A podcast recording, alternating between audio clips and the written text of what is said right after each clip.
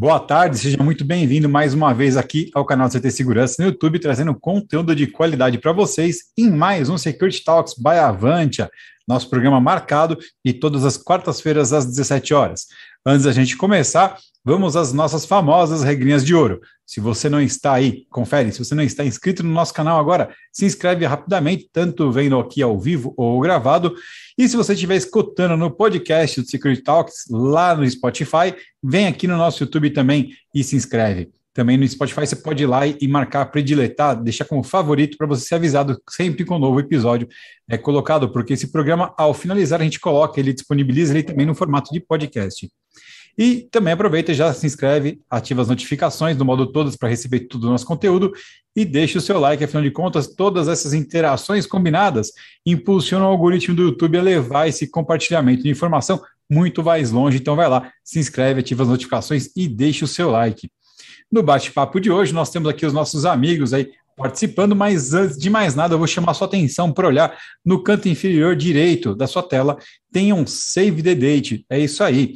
Nós estamos convidando você antecipadamente para o dia 20 de outubro, que vai ser um Security Talks Day. Exatamente, um dia especial com muito conteúdo bacana para você participar aqui com a gente. Então, vai lá, já salva na sua agenda. Não esqueça, temos um compromisso marcado. E hoje, pelos nossos convidados aqui, nós temos o André Santos da Avante. Tudo bem, André? Oh, tudo bom, Silvano? Boa tarde a todo mundo aí. Muito bem-vindo. Seja bem-vindo de novo aqui à casa e debutando, né? Primeira vez dele aqui conosco, seremos gentis com ele, o André Ferreira da ICTS. Tudo bem, André? Tudo bem, Silvano. Obrigado aí pelo convite. Feliz em estar aqui com vocês. Muito obrigado. E o nosso convidado mais do que especial da tarde de hoje que é gerente de segurança lá da Henkel, aqui cuidando da parte corporativa no Mercosul, o Nuno Novo. Tudo bem, Nuno? Olá, Silvano. Tudo bem? Espero que Tudo sim. Bem. Obrigado. E Tudo ótimo. Um grande abraço a toda a audiência. Perfeito, muito bem-vindo. E a gente vai bater um papo sobre como aplicar as boas práticas de segurança de Portugal aqui no Brasil. Então vai ser um papo muito legal. E dando uma primeiro Vamos passar aí um primeiro oi para o pessoal que está nos acompanhando na audiência. Nós temos aí o nosso querido sommelier do segmento, na né, grande líder do pessoal aqui da Avante, o Maurício Tiati está acompanhando a gente. Boa tarde, Maurício. O Claudinei Moroso, o Thiago Souza, o Demarque, lá de Ribeirão Preto, o pessoal do marketing da Avante, o Thales Strongen, o Paulo Mascarenhas, o Paulo Pilato, o Henrique Bittencourt e o Zé Carlos Besquita. E é isso aí, conforme vocês forem chegando, vão dando um alô para a gente aqui que eu vou referenciando vocês mais tarde aqui. Legal? Muito bem, recados dados, vamos iniciar aí a nossa conversa de hoje. O pontapé inicial é por conta do André Santos. Obrigado, Silvano. Ah, eu vou passar a bola para o Nuno, né? Fazer a primeira pergunta, é, conhecer um pouco mais o Nuno, queria que ele falasse para a gente um pouco da experiência dele, os motivos que trouxeram ele de Portugal aqui para nossa terra para o Brasilzão. E o que, que fez ele continuar aqui no Brasil, né? O que, que ele enxerga de diferente entre Brasil e Portugal? Dessa primeira explicada para a gente, Nuno, se possível. Ok, André, obrigado pela pergunta. Um, primeiro, então, breve apresentação, resumo. O que é que um estrangeiro faz e continua fazendo no, no Brasil? Um, brevemente explicando, sou português de, de, de origem e de educação e de crescimento. Uh, antes de vir para o Brasil, eu trabalhava uh, concursado, tive experiência de mais de 10 anos em dois tipos de, de polícia. Um, a gente chama lá de um conceito de, de polícia fiscalização uh, comercial, económica, que com, com características totais de, de, de polícia pode uh, fiscalizar, basicamente é fiscalização em cima da legislação existente, vai ser, claro, legislação uh, bem técnica. Na altura em que eu estava dentro desse corpo de, de polícia, terminei também a minha formação em Direito, e pouco tempo depois surgiu um outro concurso um, ehm, dentro do, do, Estado para outro tipo de, de polícia. Eh, é uma, polícia também muito altamente respeitada, um, ehm, fazendo a primeira comparação com o Brasil, é a Polícia Federal de, de Portugal, tem outro nome, mas é, para entendermos bem na mesma, linguagem. E porque é que eu falei também da formação em direito? Primeiro, era a minha opção não é? de, de, de carreira inicial, mas depois, por leves detalhes de, de crescimento, fiquei, não, não fui advogar. No entanto, a formação em direito já era obrigatória para eu um, entrar e aceder ao, ao, à carreira de, de, de, policial de investigação criminal um, que ocorreu entrando então na, na, polícia judiciária que no Brasil também também existe mas lá tem todo o contorno semelhante à, à polícia federal. Uh, dado já desenvolvendo então todo todo um trabalho de, de, de, investigação criminal passei por essencialmente dois duas áreas uma de, de, fraude de cartões de crédito e depois outra de, de tráfico de, de entorpecentes em uma área específica. E a dada altura da, da minha vida tanto pessoal como profissional achei senti que queria algo mais. Então, juntando o, o, o pessoal uh, com o profissional, colocando vários detalhes, e porque ainda hoje tenho, por exemplo, a minha, toda a minha família direta está lá, mas juntando vários detalhes do meu querer, da minha vida pessoal e profissional, uh, me preparei, saí do, do, do corpo de, de polícia e vim para o Brasil. Uma frase que eu costumo aplicar em jeito de, de, de, resumo é o que eu aprendi lá de formação e de experiência profissional no um, serviço público, eu estou um, a aplicar e a desenvolver ainda mais no serviço privado no Brasil. Chegando ao Brasil, uh, como eu, da forma que eu me preparei, uh, vim uh, entrar, entrar num, no mercado de trabalho como qualquer local, ou seja, não vim com nenhuma vaga específica orientada, nenhum contacto uh, especial que me pudesse colocar aqui ou acolá, não, não tinha essa situação, então entrei no mercado de trabalho como uh, qualquer cidadão brasileiro dentro da, da, do que me era permitido. Né?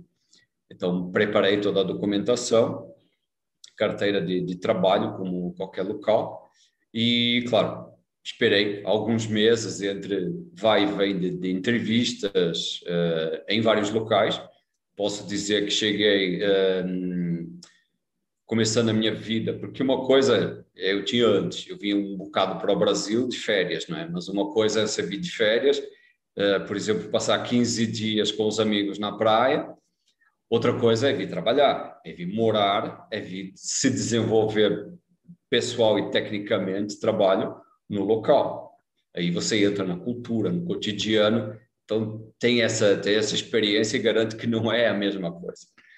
Um, então comecei por uh, morar em, em Floripa, uh, depois mudei para, para Curitiba.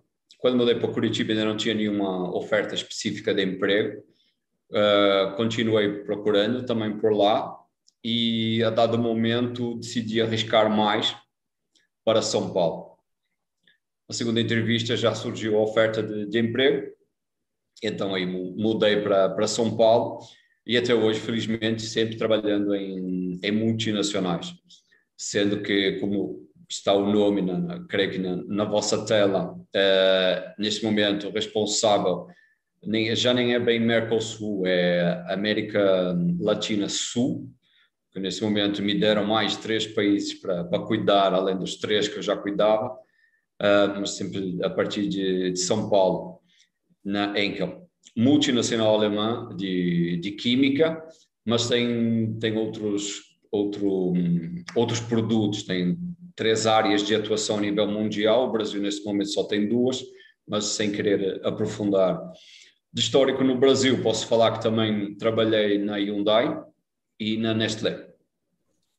Então, grande porte de, de, de, de vida corporativa, de, exemplo, de, aprendizado e, felizmente, sempre a experiência a crescer, a responsabilidade a crescer.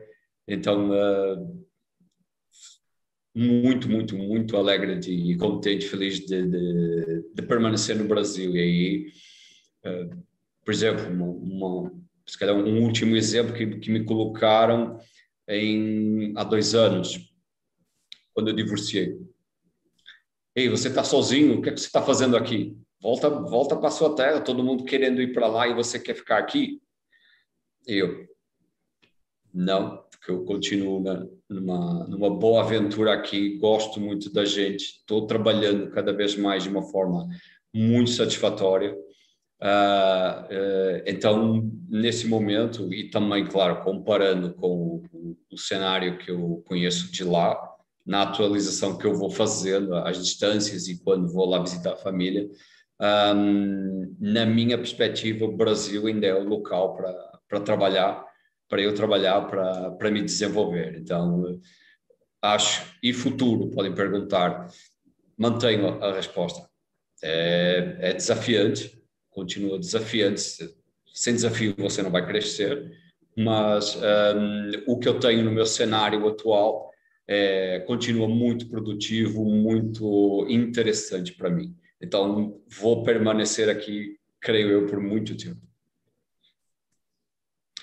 Uh, desculpa, Dé, segunda pergunta, não é? Já as diferenças, um pouquinho das, das diferenças, não é? Que, que eu poderia já, já ter um, sentido. Tem, temos diferenças culturais e temos diferenças uh, técnicas, laborais, não sei em que, por exemplo, em que sentido é que gostaria que, que pudesse desenvolver a resposta. Ah, eu acho que o sentido, né, a diferença de segurança de Portugal aqui para o Brasil, é, os dois países são muito visitados, né? E tem muito turismo, mas em questão de Portugal, tem a questão de ter muitas fronteiras, né? Tudo ali na Europa, todo mundo juntinho, e dali você consegue ir para qualquer outro país. Então, seria legal comentar um pouco sobre a segurança pública de Portugal, os processos de Portugal, para a gente poder começar a iniciar os processos que são tratados aqui no Brasil, né? a gente pensa que talvez tenha muita diferença, mas talvez sejam mais similares do que a gente enxerga, né? É, um, vamos lá, alguns, alguns detalhes. E realmente você lembrou bem, assim, talvez se eu entendi bem, o policiamento um pouco mais, de, mais uh, junto do, do cidadão, né? que técnicas é que são utilizadas em um local e outro, quais diferenças nesse, nesse, nesse cenário. Um, o treinamento, até agora, como eu tenho, tenho visto, é, é, bem, é bem similar. Então, tecnicamente, a, a, a maior diferença eu vejo mais na aplicação do, do treinamento, das orientações uh, de, de, saída, por exemplo, de, de patrulhamento, uh, ou simples eh, presença num, local público. Como é que eu diria? Europa em geral, Portugal em particular, por, por ser o exemplo para mim mais próximo, é, é algo mais a descrição do agente público que está fardado, está equipado, inclui um, arma e mais dois ou três equipamentos de, de standard de, de utilização policial na, na, na, via pública é algo de habitualmente de, de descrição. Estão presentes e, e, prontos. Outra coisa é, é se falar, se, se fazer presente. Aí eu já posso ir um pouquinho para a nossa diferença no Brasil, em que o policial aqui tem uma tendência maior para se fazer presente, há uma ostensividade maior. Uh, mais ou menos o mesmo tipo de, de equipamento que utilizamos, é, que o pessoal utiliza, sobretudo no, no patrulhamento que eu chamo de, de, proximidade, ou serviço de polícia de proximidade, que é na rua, junto do, do cidadão, ok? E o policial vai ajudar qualquer cidadão se for abordado para, por exemplo, uma orientação do, de uma rua ou de uma loja, vai ter um comportamento mas se for abordado numa situação de emergência, por exemplo, um roubo imediato, uh, um flagra que ocorre na rua, claro, já vai ter outro tipo de, de, outro tipo de, de, de reação. Mas é, a ostensividade talvez seja muito mais, por exemplo, visual no Brasil do que em, em Portugal ou até no geral de, de, de, da União Europeia. E na, nas grandes indústrias, indústrias químicas, né, é, portos, até mesmo esse tipo de empresa, é, o que, que você sente que em Portugal é, é, o pessoal visa mais em proteger? Lá é procedimento, é o perímetro, é, é, o, é o medo de que alguém invada? Qual seria o foco principal lá? Porque aqui, pelo menos no Brasil, a gente tem que se preocupar com o conjunto todo da obra, né? falando um português claro. Mas lá pode ser uma visão totalmente focada no processo. Uh, sim, no processo, não sobretudo no processo, mas atualmente, dado o cenário uh, de relativa segurança, é sem dúvida mais o, o processo. E o processo vai visar, sobretudo, o quê? Proteger o, o produto transporte, proteção, mas uh, começa por que tipo de processo? Nem é tanto o processo interno, por exemplo, de, de uma empresa como a nossa, que trabalha com químico, que produz químico. Um, é, é muito mais o respeito à legislação dessa matéria. Então, você organiza todo o seu negócio, toda a sua produção, sobretudo com respeito uh, União Europeia. Então, tem uma série de norma, normas internas da União Europeia revisadas com frequência que são aplicadas à indústria química. E, e essas normas abordam todo o, todo o espectro de, de atuação, desde a elaboração de matérias-primas, produção de, de, produtos secundários, um, transporte um, e todo o detalhamento em cada uma dessas fases é definido por lei. Mas eh, essa lei é também bem divulgada dentro da, da área de, de interesse para todo mundo interno e externo saber exatamente o que, o que, deve, que deve proteger, como se comportar, o que respeitar. Um, então há uma, há uma boa comunicação, uma boa publicação que traz uma, uma coerência maior à, à proteção, à segurança do, do produto. Uh, no Brasil, isso está a aumentar muito e muito bem, na, na, na minha opinião. Uh, claro que eu também trabalho numa multinacional alemã que traz de fora também todo um, um normativo de, de, proteção ao produto, e inclui, claro, também uma perspectiva comercial do, do, do produto em si. Mas posso dizer, por exemplo, que o nosso carro-chefe são é, os químicos que tudo por trás de, de adesivos. Uh, mas se vocês procurarem no mercado, no, no, no, atacadão, por exemplo, no varejo, muito dificilmente vão encontrar o nome Enkel ele está por trás, ou vão, vão encontrar nos, nos rótulos de outro tipo de produto que são mais conhecidos. Mas essa quantidade de, de produtos presentes no, no, varejo, por exemplo, é uma quantidade muito pequena relativamente ao, ao nosso, ao, ao, nosso hum, catálogo de produtos químicos e adesivos que, que a gente produz no Brasil. Por quê? Porque atendemos diretamente aos, aos produtores, então a gente atende automotiva, aeronáutica, aeroespacial, uh, tudo nesse, nesse espectro, construção civil. Então, são produtos que vão direto ao, ao o nosso cliente direto, são outras marcas, são outras empresas que produzem outro tipo de produtos e o nosso produto só está lá embutido. Quando o produto é, deles é vendido, não vão falar que tem produto Enkel, 3M ou qualquer outra, qualquer outra marca, não é? Você, quando vai comprar um carro, não tem, não tem esse tipo de informação, não é? Em qualquer parte do mundo. Uh, e no, no, caso da Enkel, é, o percentual de produto uh, para esse nível de, de, de clientes é muito grande Então a gente tem uma, uma preocupação sim interna e que aumenta muito a nossa preocupação uh, e a nossa proteção porque é discreta, não aparece tanto. Então aqui também funciona um conceito base que sempre foi o meu conceito base de, de, de execução de segurança e, e é um, um valor-chave na segurança da, da Enkel, que é a descrição.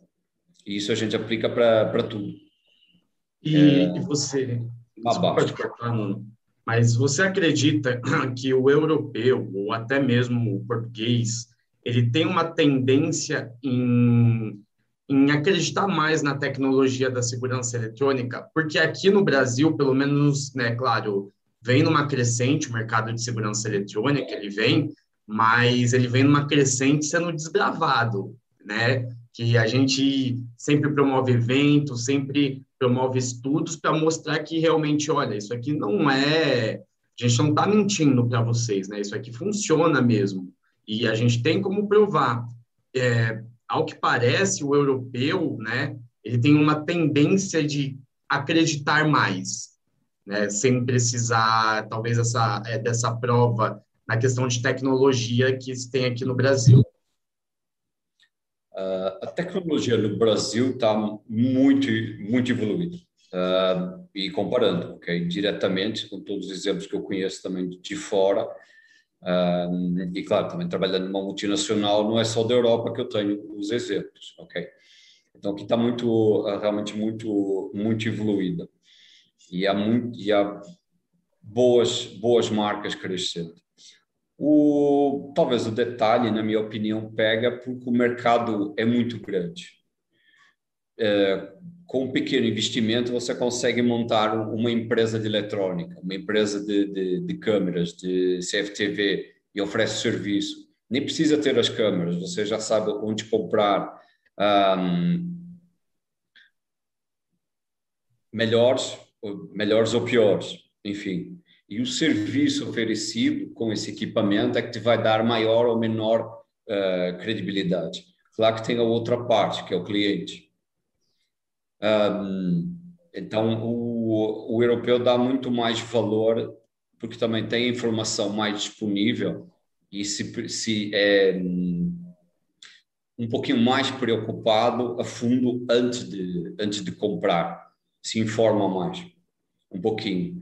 Então, uh, quando vai decidir, quando vai olhar, pedir para comprar ou, ou já finalizar a compra, ele já sabe exatamente o que vai receber. E aqui ainda existe uma, uma nuvem uh, que muitas vezes uh, atrapalha alguns tipos de, de, de, melhores, de melhores negócios. Então, também uma consequência, eu entendo que seja essa, essas dúvidas de, de, de confiar ou não confiar, ou duvidar muito de uma série de, equipamento um, digital que está disponível no mercado para a área de segurança. Complicou um pouquinho mais, por exemplo, agora com as leis de proteção de dados. Tornou o negócio ainda mais rigoroso, mas se vocês repararem, só por conta disso, pequenas, médias e grandes empresas da área do digital viradas à segurança não deixaram de existir. Estão se adaptando algumas já têm plenamente uh, aplicado, outras nem tanto. E na Europa, por exemplo, isso veio como uma norma da, da União Europeia. Todo mundo aplicou logo diretamente, não, sem grande preocupação, sem grande questionamento.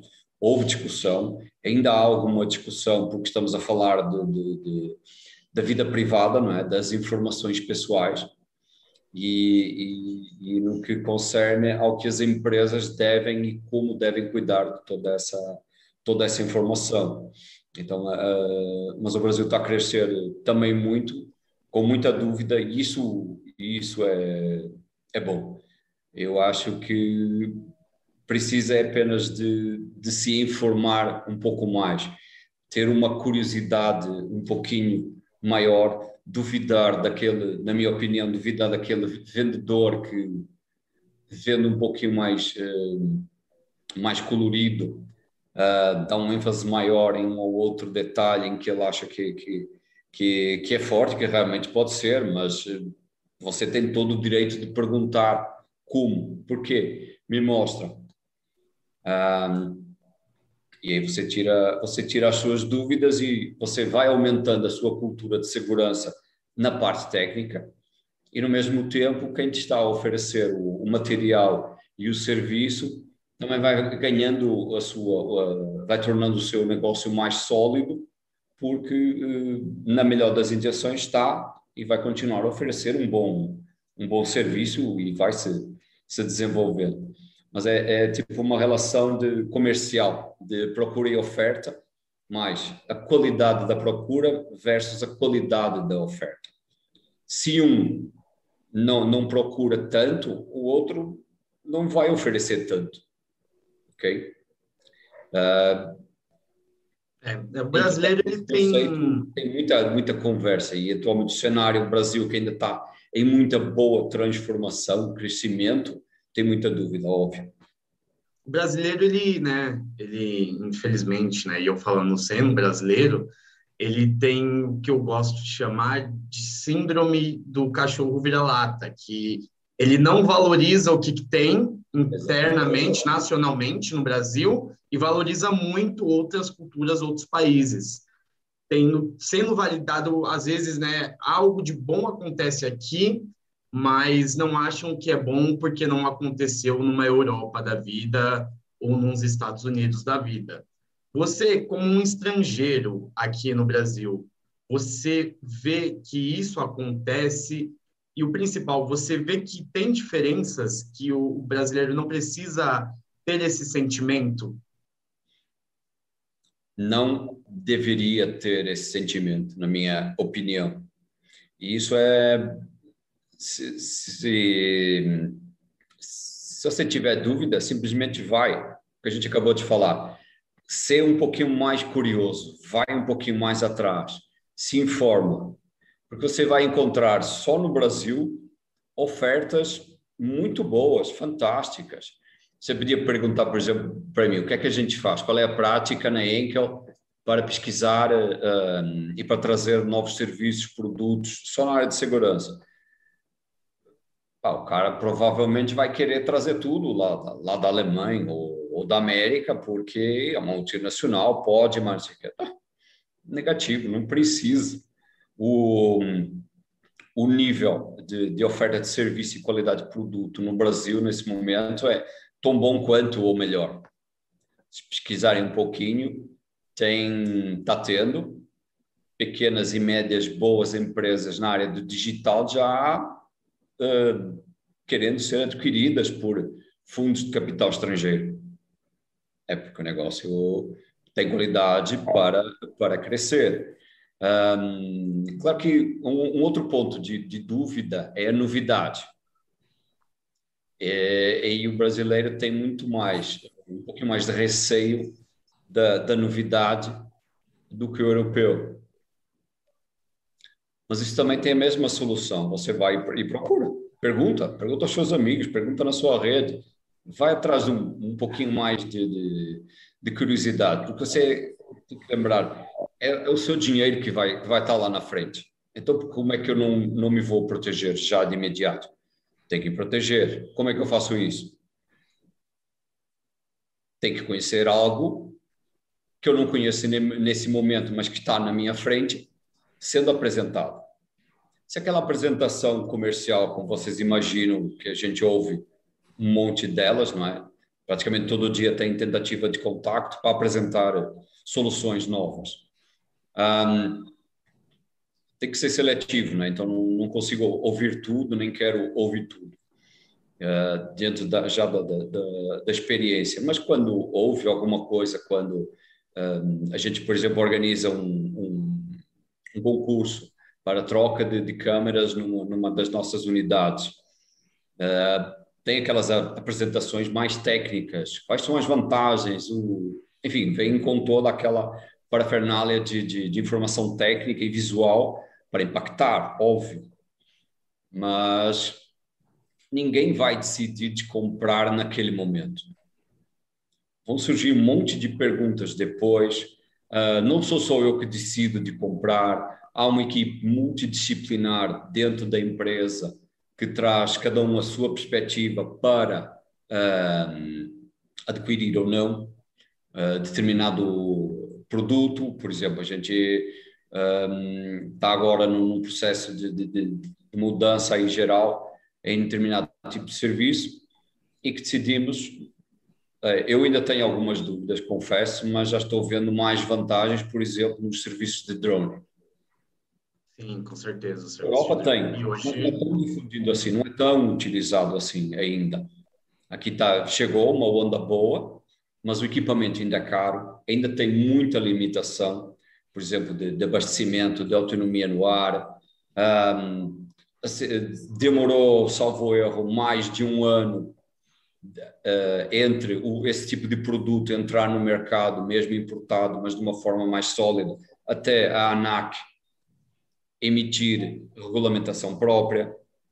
Um, tem uma série de processos que no Brasil existem, não precisa inventar nada, existem, demoram mais tempo. Né? Eu chamo aquela burocracia herdada do, quase herdada do, dos portugueses também, que lá também tem, mas um, numa aplicação que nesse momento às vezes ainda atrapalha um pouquinho localmente. Mas não precisa inventar nada. Tem tem aqui. Então, uh, o Brasil tem, não precisa olhar muito lá para fora. Quando o chega ao estrangeiro, traz uma novidade qualquer, não precisa ficar de boca aberta, não precisa ficar inferior, porque o Brasil tem tão bom ou melhor. Legal. É, Nuno, queria aproveitar aí é, também, já começando a interagir contigo, fazer uma pergunta em relação à, à, questão de processos. Né? Você comentou um pouco aí agora sobre processos. A Henkel, como uma empresa é, multinacional, né, ela traz aí processos né, que vêm escalonados aí, né, desde a matriz até as suas filiais. E a partir daí a gente busca aí, quer entender, né, eu particularmente tenho essa curiosidade de entender como é a aplicação né, desses processos dentro do Brasil, né, a aderência das pessoas, né, como é a condução das pessoas é, visando aí a aderência de processos voltados para a segurança que são trazidos de fora é, para aplicação aqui no, no, no Brasil. Uhum. Um, internamente a Enkel tem uma, tem uma série de normas só específicas para segurança mas não tem obrigação de implementá-las 100%, ok? Tem uma grande margem para uh, se adaptar à, à, legislação local. E, por exemplo, no Brasil, a gente não tem noção desse desafio, mas para nós é, é simples, porque a gente só atua em termos de, de, de, de produção e de sites de produção em São Paulo. Então, tem a regulamentação de São Paulo, Uh, claro, para além da, da, estadual, tem também a, a, federal. Isso tudo é respeitado. Se a gente algum dia uh, decidir abrir ou expandir negócio em um outro estado, vai ter o mesmo exercício, vai ver o, o, o que é que precisa localmente. Uh, então, exemplos de, de, de, de aplicação. por exemplo, o controle, o controle de, de, acesso.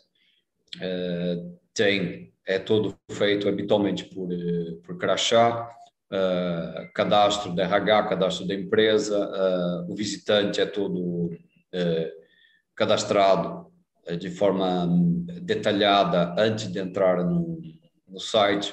Se ele volta lá a segunda vez, vai passar pelo mesmo processo, apenas a revisão do cadastro, naturalmente bem mais, mais ligeira. Um, internamente, por exemplo, como devem imaginar, a indústria química eh, não pode, não pode circular lá dentro de, de qualquer forma. Então tem, aí já seria mais da parte de, de, de segurança do trabalho, mas tem uma série de DPIs que uh, o pessoal é obrigatório uh, utilizar, mesmo visitantes uh, temporários ou o que for, um, quanto mais o pessoal que lida diretamente com, com o produto. E química também estamos a falar de, de produtos perigosos. Uh, detalhes, tem áreas específicas internas de acesso extremamente limitado, uh, além de, de, de, por vários motivos, os dois principais são proteção de informação e, e a periculosidade do, do processo e do produto manejado lá dentro. Um, então tem, tem, tem várias, várias limitações. Uh, treinamento. Há treinamento específico para quem já é funcionário da empresa, mas de repente foi promovido ou teve uma alteração de, de, de responsabilidade e vai trabalhar numa área mais crítica, do, por exemplo, da produção.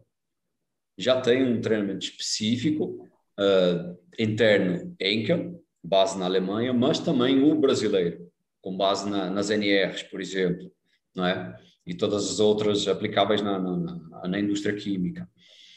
Um, Enkel tem fábricas em Portugal, sim, também tem. Mas, mas o controle de acesso já ocorre de uma forma diferente. Não tenho o detalhe todo de lá, mas ocorre já de, de uma forma basicamente cadastro. Um, a sede, por exemplo, inaugurou há pouco tempo um edifício só de investigação, uma coisa muito grande, mas já já foi abolido, por exemplo, o, a utilização do crachá para identificação é só na, na, na, digital, mas, por exemplo, a digital a gente também já está com projetos para, para a América do Sul, para trazer eh, a mesma tecnologia, trazer no sentido de aplicar cá, não trazer o que eles, o, que eles compraram e aplicaram lá, ok? Porque já tem cá, voltando à, à conversa anterior, já existe cá, um, e boa, e, e, muito, e muito boa e várias formas até, por exemplo, de, de aplicação da, da, da, recolha da, da, digital. Outro detalhe, mas aí um pouco mais na, até na, na, na, minha história, que é hum, a nível europeu, só as, as, as indústrias consideradas de altíssimo risco têm a revista pessoal, à entrada e à saída. O Brasil tem a revista pessoal em muitas empresas, independente da classificação, certo? Uh, outro detalhe, a partir do detalhe da, da minha história, na primeira multinacional que eu trabalhei aqui, tinha planta em São Paulo e em Manaus. E eu fui desenvolver, até com treinamento, justo a aplicação do, do da, lá atrás, há, uns nove anos quase, um, o treinamento justo de, de, revista pessoal. Em São Paulo, um, agora não tenho atualização exata da legislação, porque já não lido com isso uh, diretamente, mas em São Paulo, na altura, era permitido, com um determinado limite, que o bastão de leitura tocasse na pessoa, com cuidado, sem constranger, não é? Em Manaus não podia tocar sequer, nem não toca nem aproxima eh, de jeito constrangente, ok? Eu desenvolvi o processo, em Manaus deu, continuamos a fazer a revista pessoal, mas dentro do limite legal local, com bastão, uh, ou seja, detetor de metais, e tinha que ser direto, porque na altura a indústria que era um, não adiantava os portais, ok? aqueles portais, eu uh, na altura era, era CD, que tem um componente metálico, e isso era utilizado, e a gente utilizava isso para detecção de possíveis uh, fugas. Os portais, na altura, agora estão um pouco mais desenvolvidos, eu, na minha opinião, não muito, mas estão um pouco mais desenvolvidos. Mas para terem uma ideia, uh, eu conseguia passar com um conjunto de cerca de 20 CDs pelo portal, que não era detectado.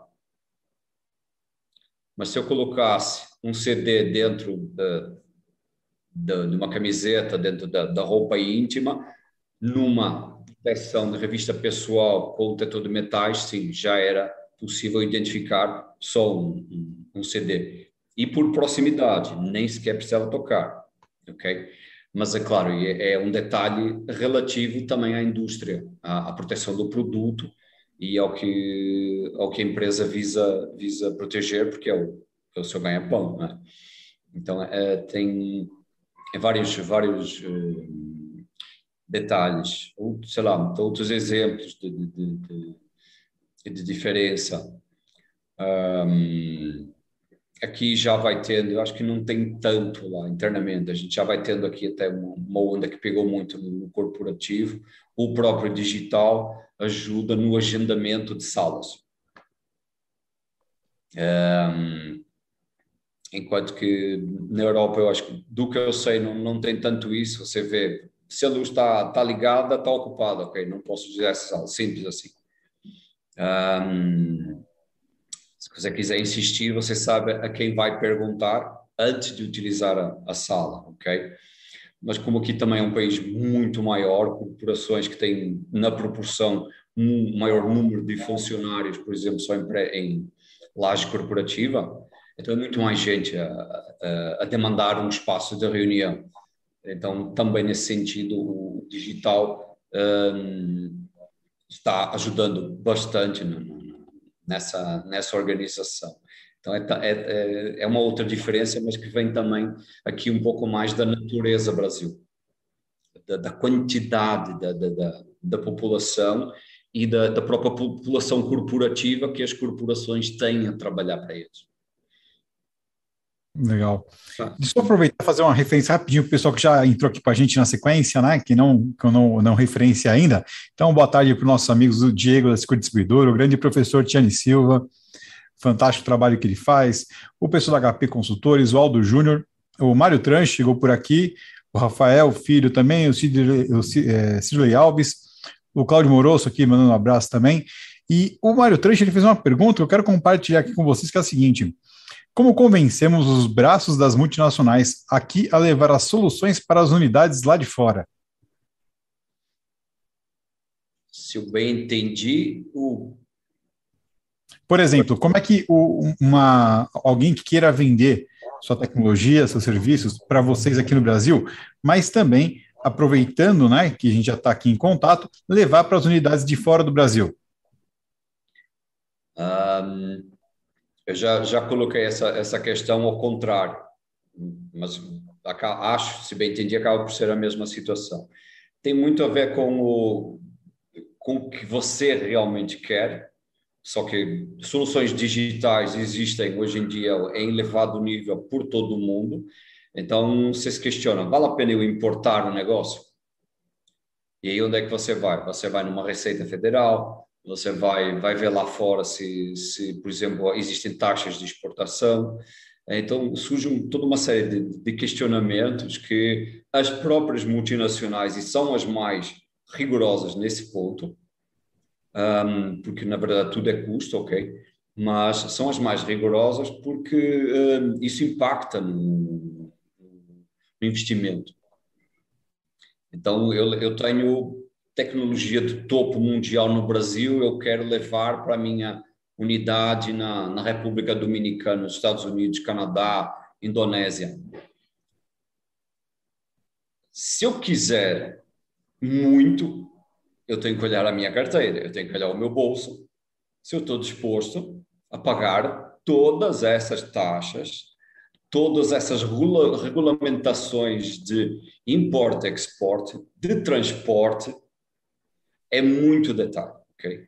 Uh, na minha opinião, é muito detalhe. Isso é possível, ok? Na minha opinião, mas uh, se você entrar nesse exercício, uh, vai, vai ganhar uma série de, de, de, de bloqueios que, que seja difícil, que, que, vai te dificultar muito a, a decisão de você querer levar daqui algo para lá. O que, como falei, de outro jeito, é pena, porque aqui a tecnologia também já tem muita, muito, muito bom exemplo. Né? Espero ter respondido de forma clara e ajudado. Sim, sim, deu para entender, sim. É, eu acho que, até puxando a pergunta do Mário Trancho, Silva, é mais no sentido no, no, de, assim, câmera, câmera se tem em qualquer lugar, correto? Sim. Agora, a tecnologia que a Avantia pode, dando um exemplo, implantar na câmera, ela não precisa ser comprada nesse determinado país, porque é algo que a internet possibilitou isso. A internet possibilitou que a gente pegue uma tecnologia brasileira e, por exemplo, implante lá na Henkel, na Alemanha. Um processo, uma inteligência, né, dando um sentido, poxa, aqui fizemos um teste na Henkel, e foi implantado um, uma inteligência artificial, uma tecnologia que ajuda nos procedimentos de segurança eletrônica e deu tão certo aqui, por que, que a gente não pode levar isso para as outras unidades? Por que, que eu não posso levar isso para a Alemanha, que é onde a minha empresa reside? Então, é, eu acredito que é, é, mais nesse sentido de exportação e não de comprar um material para vender lá, e sim aproveitar o que já existe. Uhum. É, mas vai, vai esbarrar ainda na, na, na importação e exportação? Se colocarmos só no sentido de conceito, a prática corporativa é que se for muito agradável e atender todas as necessidades na Alemanha, a solução criada e instalada no Brasil, eles vão com certeza primeiro querer saber muito mais uh, custo, óbvio, mas inclui custo local inclui custo de, de, de, de, transporte, importação e exportação, no caso de, de importação. Uh, então, existem vários procedimentos uh, para. Então, isso é possível. Um, e, e, só depende da, do real, da real vontade de, de, de, de cada um. Eu, eu creio que isso vai ocorrer cada vez mais. Os exemplos no Brasil continuam a, continuam a crescer. É, agora estava a lembrar, porque tem, queria lembrar, mas não vai demorar um pouquinho. Por exemplo, como é que chama? Um, tem um brasileiro por trás, não sei se sabem, tem um brasileiro que criou toda aquela, aquela a base técnica de, de como é que chama dos, do, daquele jogo do, do PSI que você joga à distância, mesmo os mais antigos. Uh, foi uma das primeiras histórias que eu, que eu li, nós, salvo erro, numa Veja, um, nos meus primeiros tempos de, de, de Brasil. Uh, já não recordo qual era, qual era a empresa. Deram total condição para, o cara, levaram o cara daqui, porque simplesmente o cara criou aqui algo que não tinha em, em nenhuma parte do, do mundo. Uh, tem aqui, então pode também ocorrer uh, aí numa forma não tão forçada é que a coisa vire tão grande, tão boa no Brasil, no tamanho que ele tem, que o eco chega lá fora. Você não precisa levar o produto, o eco vai chegar lá fora. E aí você, opa, quero ver. E você vai, pá, mas você já, de repente eu instalo aqui qualquer coisa que eu nem estou muito interessado, nem me lembro que podia ajudar na Alemanha. E a coisa cresce e tal. Chegou ao ouvido lá no. E aí o, o diretor me ligou: por que, que você não falou? É, claro, aí eu entro num outro tipo de, de explicação. Só que aí o, o que que onde eu quero chegar? Alguém me procurou, eu não levei para lá, mas por pela natureza do, da solução, pela natureza do, do negócio, do serviço que eu estou a oferecer. E, e o Brasil é uma, é uma, é uma nascente cada vez maior de, de, de, de startups, de, de engenhos pequenos, de serviços, de novas tecnologias. E eu agora, felizmente, estou ainda muito mais dentro também desse, desse, dessa informação, desse negócio, porque isso faz parte de, de, de, de um MBA que eu estou a acabar, é, também gestão de negócio, empreendedorismo e inovação. E os números são impressionantes, os números que os professores trazem de estatística, de startups, só do Brasil. E outra coisa que eu reparei logo de início, eles não raramente comparam com lá fora. Quando, quando trazem algum gráfico de comparação, são países que, que a gente lembra que obviamente vai perguntar: cadê esse outro país que é conhecido? Não, já está no gráfico, você já tem toda a informação ali e o Brasil é destacado. É destacadíssimo. Então, também, uh, exemplo, ainda hoje de manhã vi uma notícia de, sobre, creio que conheçam, o, um, uma, uma estrutura do Itaú chamada Cubo incubadora de startups. Para o Itaú, tamanho negócio brasileiro investir nesse tipo de negócio não é não, não é à toa. E o Itaú uh, lá é multinacional ok? Tem tamanho de aliás tem negócios lá fora.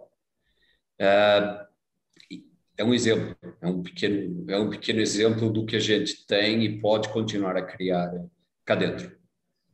E na área de segurança, então, eu falei, o meu MBA é, é geral, mas, claro, sempre trago, tentar exemplos para, o meu, para, o meu, para a minha área de negócio.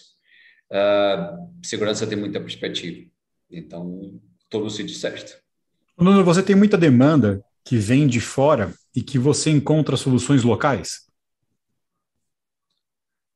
Uh, tenho pouca, pouca demanda, porque a estrutura que nos atende é satisfatória e se é satisfatória também na Alemanha, porque a gente também tem reporte direto.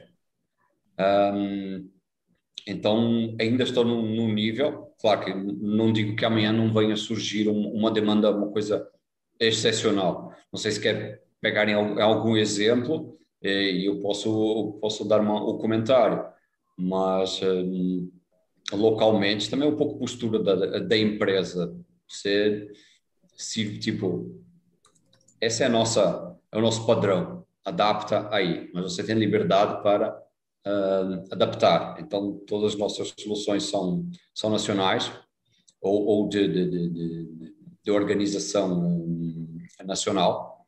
A gente não tem exclusivo, não tem nada de, de, de, de nenhum serviço que, que nos seja ou que a gente tenha escolhido ser prestado por alguma outra, outra multinacional, por exemplo, de, de, de segurança ou de serviço de segurança pessoal, nada disso. Temos tudo, tudo aqui e o mesmo ocorre pelos outros países, por exemplo, da, da América Latina. Bom, temos aí mais seis minutinhos, pessoal. Capriche na, na pergunta aí, André, o André Ferreira. Nuno, ah, você falou André, aí deu uma confundida. É, né? eu buguei vocês agora. Bom, eu, eu, eu, queria aproveitar a oportunidade para fazer uma pergunta nesses últimos minutos, né, em relação assim aos riscos que a gente enfrenta aqui no Rio de Janeiro, não só para as pessoas, né, mas para as empresas de uma maneira geral. É, na sua visão, né, como um gestor, Uh, qual, qual seria o grande desafio né, de, diante do cenário apresentado da segurança do Brasil de uma maneira geral é, para uma área de segurança, um gestor de segurança de uma empresa? A minha resposta resumida é segurança pessoal, no que você entenda de pessoal, no pessoal e no profissional a base de tudo é a pessoa. Se você não se sentir seguro, você não vai ajudar ninguém a, a sentir. Mas para isso você tem que ter um conhecimento. Rio de Janeiro, ótimo, ótimo exemplo. Um, atualmente eu não, não tenho mais, não tenho problema nem lido muito diretamente com isso. Por exemplo, roubo de carga. Rio de Janeiro é continua no, no top da, das estatísticas. Eu tinha informação muito direta, por exemplo, na anterior eh, empresa, na, na Nestlé, que era frequente, roubo de carga, mas era um, um departamento do meu lado que cuidava disso. Então, é, era muita, muita informação. E, eles tinham aquilo de tal forma monitorado que sabiam se um caminhão caía em determinado local, vão olhar favela. Já sabem, nem a polícia vai lá entrar naquele cenário. Pode ter mudado agora, e caminhão rastreado, totalmente fechado. É o extremo que, que aqui, desafios que a, gente, que a gente aqui tem, não é?